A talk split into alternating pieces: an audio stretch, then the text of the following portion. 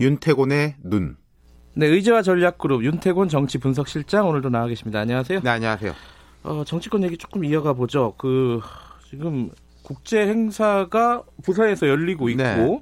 뭐 단식하고 있고 뭐 긴장감이 계속되고 있습니다. 어쨌든 정치권은 이게 지금 이제 국제 행사하고 이런 게 있는데 그 이번 주가 되게 중요해요. 국내 네. 정치적으로 볼 때. 네. 지금 황 대표가 단식한 명분이 뭐 여러 가지가 있지만은 하나가 이제 지소미아. 그렇죠. 음. 그건 뭐 제가 뭐 평가와 그게 이게 누가 영향을 미쳤냐를 떠나가지고 이제 지소미아 종료하지 않는 것으로 결정됐으니까 그건 해결이 된 거고. 예. 예 정치적으로 볼 때. 나머지가 이제 패스트 트랙 관련 법안 철회지 않습니까? 네.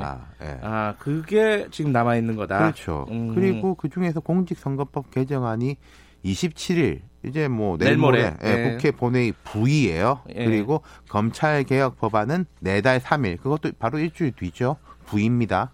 예. 그러면 국회가 또 한바탕 난리가 나는 건가요? 어떻습니까? 제가 볼 때요. 예. 충돌이 안 벌어질 수도 있어요. 어 그래요? 왜, 왜 어. 그런 거죠?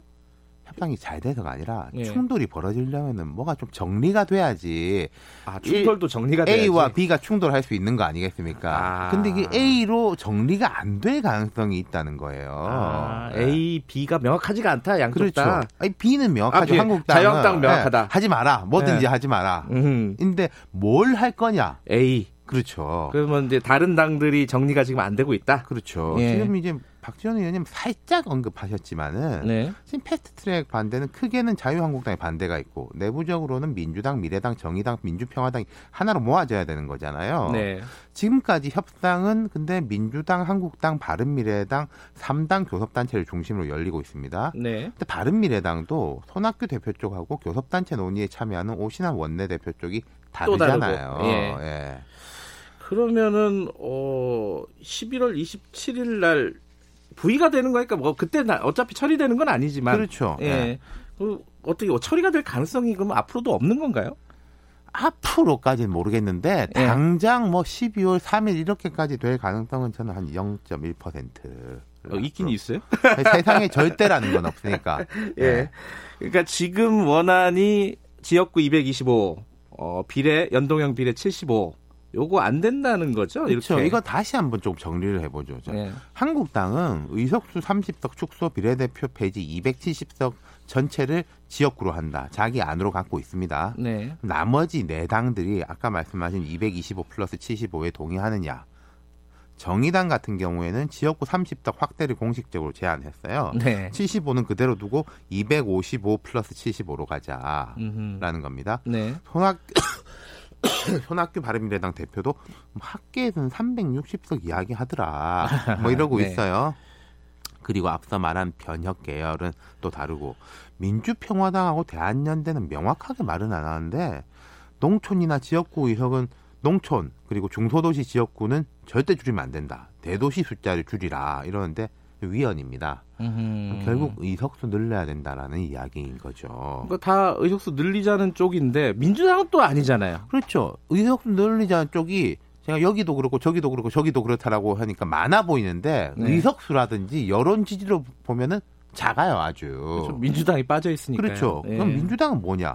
일단 표면적으로는 의석수 300석 고정 원칙입니다. 네. 그 다음에 뭐240 플러스 60 그 내에서 200 플러스 100 250 플러스 50 이런 이야기들을 하고 있는데 네. 민주당 의원들하고 어, 좀 이야기를 해보고 취재를 해보면요. 네. 당 지도부가 어느 쪽에 딱 힘을 싣고 있는지 우리도 잘 모르겠다. 음흠. 이런 걸 하려면 처음에 이야기를 꺼내서 경론을 펼쳐도 될까 말까인데 음. 지금 날짜가 거의 다 돼가잖아요. 네. 한국당하고 문제가 아니라는 거죠. 예. 그리고 민주당에서 지역구 의원들 상당수는 225 플러스 75는 절대 안 된다. 음, 50석 뭐 얘기도 나오고 있고 그래요. 그러니까 예. 그래도 이제 250 플러스 50이 예. 나오는 거죠.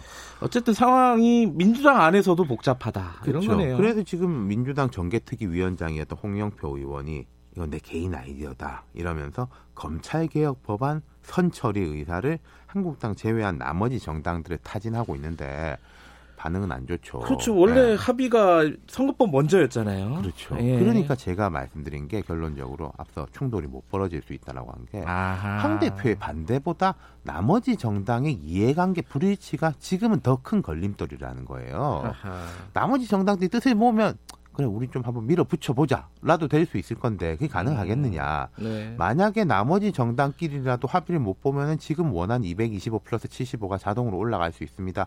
패스트 트랙이라는 그런 거예요. 네. 11월 27일부터 60일 지나면 자동인데 그럼 한 1월 말 되나? 네. 그렇게 되면은 무조건 부결입니다. 네. 물론 황 대표가 그때까지 단식할 수도 없는 아, 거고. 큰일 나죠. 예. 예. 또 여당이나 문희상 의장 입장에서 중간에 무슨 수를 내긴 낼 건데 예. 지금은 시계 제로에 가깝다. 예. 한국당 뭐 의원직 총사퇴, 필리버스터 뭐든 다 할 수 있다. 총사퇴도 할 수 있어요? 이런 거예요. 계산을 해보면은 어차피 4월 총선이고 예. 12월인데 12월 정기국회 끝나면은 사실 뭐 의원직 어차피, 예, 예. 물론 음. 보좌진 급여 이런 게 좀 문제지만은 그것도 쓸 수 있는 카드가 된다 시기로 볼 때는 네. 근데 이제 실제로 그렇게 될지는 두고 봐야 되겠죠. 여기까지 들어야겠네요. 고맙습니다. 감사합니다. 윤태걸의 눈이었습니다. 2부 여기까지 하겠습니다.